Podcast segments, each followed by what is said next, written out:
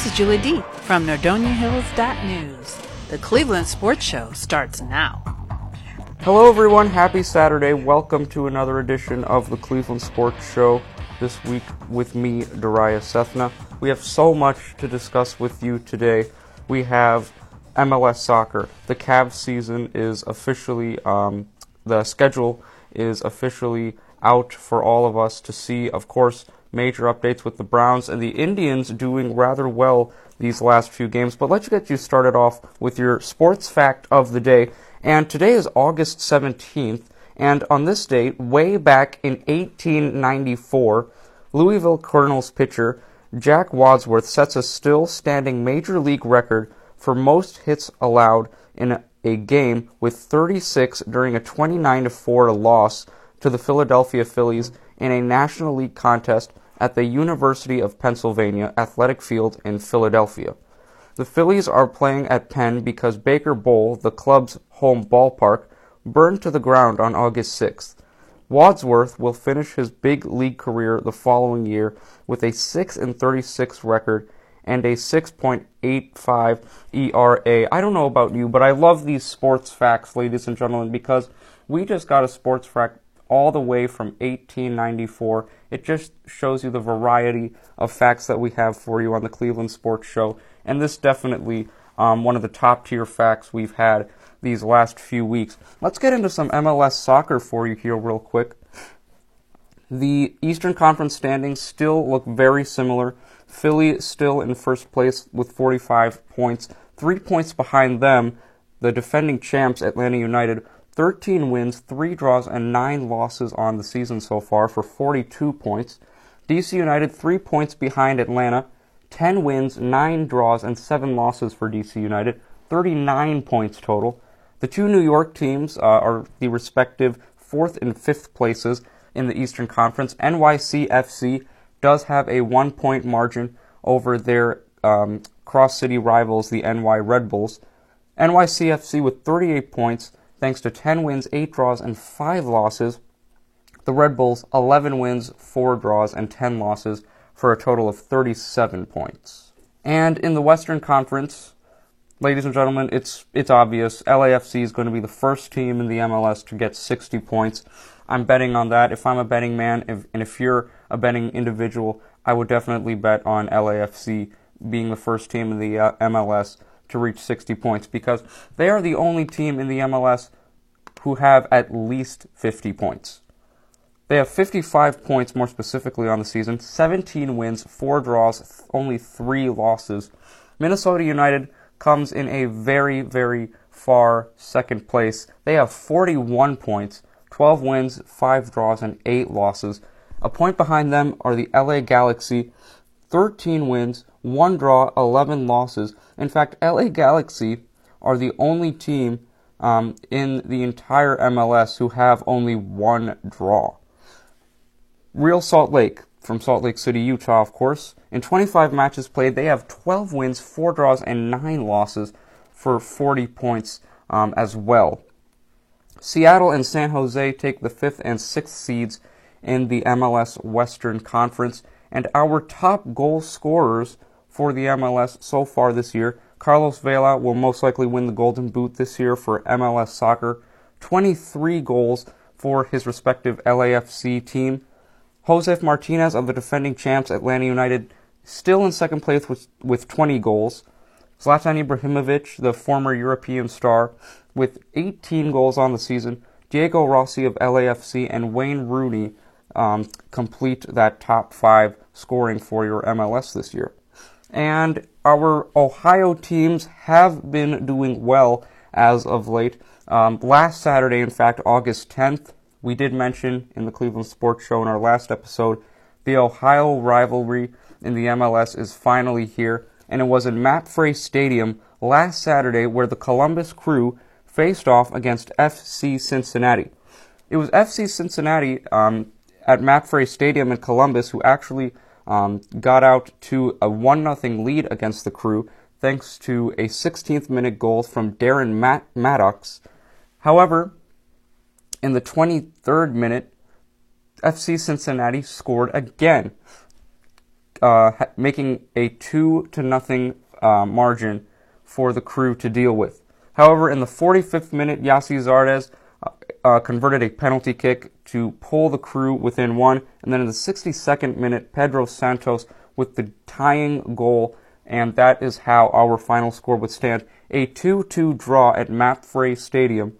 The upcoming schedule for the Columbus crew include a date today at MAPFRE Stadium with Toronto FC at 7:30 Eastern Time. The crew will then have a two-game road trip. They'll head out to um, New York to face NYCFC this upcoming Wednesday, and then Sunday the 25th they'll be in Cincinnati to take on their Ohio rival FC Cincinnati. And for FC Cincinnati, we did mention that 2 2 draw against the crew. Their upcoming schedule includes a game today at home in Cincinnati against NYCFC at 7:30 Eastern Time. They'll then um, head out. Uh, excuse me. They'll then host the crew, as we mentioned, on Sunday the 25th um, in Cincinnati as well. Before they head out to Dallas, Texas, to face FC Dallas. The standings for these uh, Ohio teams include uh, Columbus, um, who are have 26 points, seven wins, five draws, but 14 losses on the season.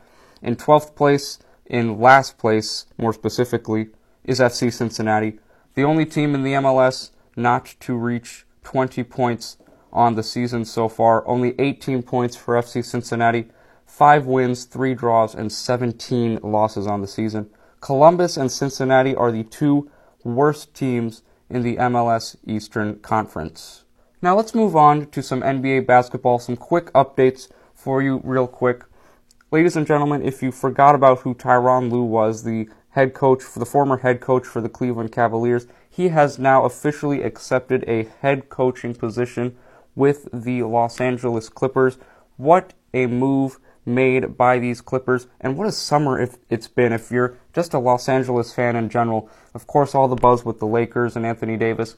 Now the Clippers with Kawhi Leonard, Paul George. Don't forget about Lou Williams, the sixth man.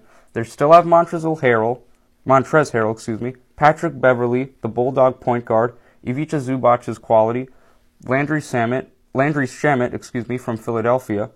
Maurice Harkless has now added his talents uh, from Portland and will now um, play with the Clippers. So if I'm Ty- Tyronn Lue, not only do I have a great team in front of me, I also have at the helm of all of this greatness a, one of the best coaches in the entire league in Doc Rivers. It's going to be a terrific rivalry in Los Angeles, and I cannot wait to see the Clippers and the Lakers face off. And we're only about two months away from all of that happening because the NBA has officially released all of the schedules for all 30 of the teams. The season will begin one week later um, than, uh, than, la- than the last two years. The first day of the NBA regular season is Tuesday, October 22nd. So mark your calendars because you will not want to miss this. Zion Williamson and his New Orleans Pelicans with Lonzo Ball, Brandon Ingram, Josh Hart, they'll be in Toronto to face the defending champion Raptors. It'll be the ring night and banner ceremony at Scotiabank Arena in Toronto for the defending champ Raptors. You can catch that game at 8 o'clock on TNT, and then the following game is the TNT doubleheader where we have the LA rivalry. The Los Angeles Clippers and Lakers will face off in the Staples Center uh, in Los Angeles. It will technically be a Clippers home game, but you can imagine there will definitely be some Laker fans in the building. That game will be at 10:30 Eastern Time on TNT. And of course, we're in Cleveland and the Cavs of course have their schedule out as well. Their season begins the following day, October 23rd. They'll be in Orlando at the Amway Center to face off against the Magic who had a terrific season last year going um, as the seventh seed into the playoffs, but losing to the eventual champs, the Raptors. The Cavs will then begin their homestand um, at Rocket Mortgage Fieldhouse. No, it's not Quicken Loans Arena anymore, unfortunately, but it will be at Rocket Mortgage Fieldhouse where they will open up um, their home games against the Indiana Pacers. Again, Victor Oladipo, Malcolm Brogdon, Miles Turner. Definitely going to be a tough game for the Cavs. All those guys will be at Rocket Mortgage Fieldhouse to take on the Cavs. I don't know about you, but I'm really excited to see um, the new innovations that the Rocket Mortgage Fieldhouse has for us. As we know, um, when the stadium was known as Quicken Loans Arena was under all that construction, I'm really excited to see what this final product will look like. But that uh, that is the NBA updates I have for you guys this week. Of course, once October 22nd comes closer, we will have so much more to discuss. But let's get into the WNBA for a few minutes here. The Washington Mystics, the defending Eastern Conference champions from last year, now in first place. They've won four in a row, nine and three at home, ten and four on the road, nine and one in their last ten, 19 and seven on the season. The Connecticut Sun at 18 and eight this season so far. They've won two in a row, six and seven on the road, but dominant at home at 12 and one. They have the least number of home losses in the Eastern Conference of the WNBA. The Sky, Fever, Liberty, and Dream follow, um, in that order, follow the final standings for the Eastern Conference. And in the West, the Aces, 17 and 9, they're 7 and 3 in their last 10, 11 and 4 at home, 6 and 5 on the road. The Los Angeles Sparks are 15 and 10 and are 9 and 2 at home, 6 and 8 on the road, 7 and 3 in their last 10. But the defending champs, the Seattle Storm, have really struggled this season. They're 14 and 13. They're only a game above 500. They're three and a half games behind first place in the Western Conference. They're five and nine on the road, and even though they're nine and four at home, a lot of eyebrows are being raised with at this uh, Seattle team right now. How are they going to possibly defend their crown with these types of numbers. But the Minnesota Lynx are at 500 basketball right now at 13 and 13, 4 and 6 in their last 10. The Phoenix Mercury are at 12 and 13 with the Wings coming in at last place at 9 and 17 even though they have won 3 in a row. Upcoming games in the WNBA we don't have any for you today, unfortunately, but tomorrow we have a slate of games for you. The Wings will be taking on the Sun tomorrow at 3 Eastern. Fever and the Mystics um, will also tip off at that same time. The Aces and the Sky will face off against each other tomorrow at 6, and at that same time, the Liberty and Mercury will also tip off, while tomorrow, the Minnesota Lynx will be taking on the defending champs Seattle Storm. Our top scorers in the WNBA include Brittney Griner, who's averaging about 19 points per game, Natasha Howard with those same numbers as well, in 27 games, averaging about 32 minutes and shooting about 45% from the field. Elena Delle Donne of the Mystics also having another terrific season, averaging about 19 points in 23 games, averaging about 29 minutes per, uh, per game, with about seven field goals made. A very entertaining game as the Yankees win this one 3 to 2. Tanaka did his thing. The bullpen for the Yankees outstanding. Kahnle, Britton, and finally, Aroldis Chapman. Yeah, I agree with you, Flash, and he blew this one by him after a couple sliders, but a well-played game, good defense, big-name pitchers, good baseball, two of the better teams in the American League. And that's right, the Cleveland Indians unfortunately losing last night to the New York Yankees. Eventually losing the game 3 to 2. The Indians were down 2 to nothing after the first inning. They were able to score a run in the second inning, mar- um, narrowing that deficit. However, in the fifth inning, the Yankees snatched another run. Um, in the seventh, it was all little too all little um, all too late, as the Indians did score a run in the seventh inning, but came up short in the end, losing the game to uh, by a final score of three games to two. The Indians are 73 and 50 um, overall. Yankees 82 and 42 looking very dominant. But I will tell you this they did not look dominant this past Thursday as the Indians smoked the Yankees 19 to 5 the final score. The Indians scored 7 runs alone in the first inning and were up 7 to 1 after that first inning. They then snatched two more runs in the second and fourth inning, and then five more runs in the eighth inning. Just poured it on, did not stop. 19 and 5 the final score. But last night, the Indians had a rookie, Aaron Civale, who played for them um, his first game at Yankee Stadium. And here's what Indians head coach Terry Francona had to say of how Civale performed last night at Yankee Stadium. I thought he did a really good job. They gave up two in the first and a couple balls that weren't hit real hard. He didn't lose his composure. He stayed out there, and you know that that's a good lineup from top to bottom. Um, he kept us in the game all the way till we took him out. I mean, he gave us a chance. You know, and that's that's a lot to ask. First kid, first time in Yankee Stadium. I thought he did a good job and definitely a even with that loss last night, definitely a great place in the Indians uh, camp right now as they actually face off against the Yankees today in about an hour and a half at Yankee Stadium, the third of the four game series against the Yankees at 105 today. They then face the Yankees tomorrow at the exact same time. So if you miss tomorrow's game, or if you miss today's game, excuse me, you'll have the same game tomorrow. It'll be the fourth and final game between the Indians and the Yankees in this four game series. But even though the Indians will be done facing the New York Yankees, they'll stay in New York to take on the red hot Mets who've been uh, who've been winning these last few weeks.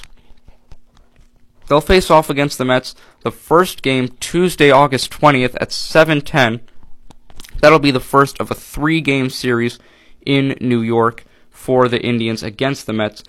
After that series against the Mets, the Indians will then return home to Progressive Field for a three game series against the Kansas City Royals. And of course, last but certainly not least, if you're a Cleveland Browns fan, a lot going on. The Browns were in Indianapolis this past week and actually had a joint practice with the Indianapolis Colts. Let's see what Browns analyst Nathan Zegura had to say on how the Browns performed in Indianapolis with the Colts in this joint practice.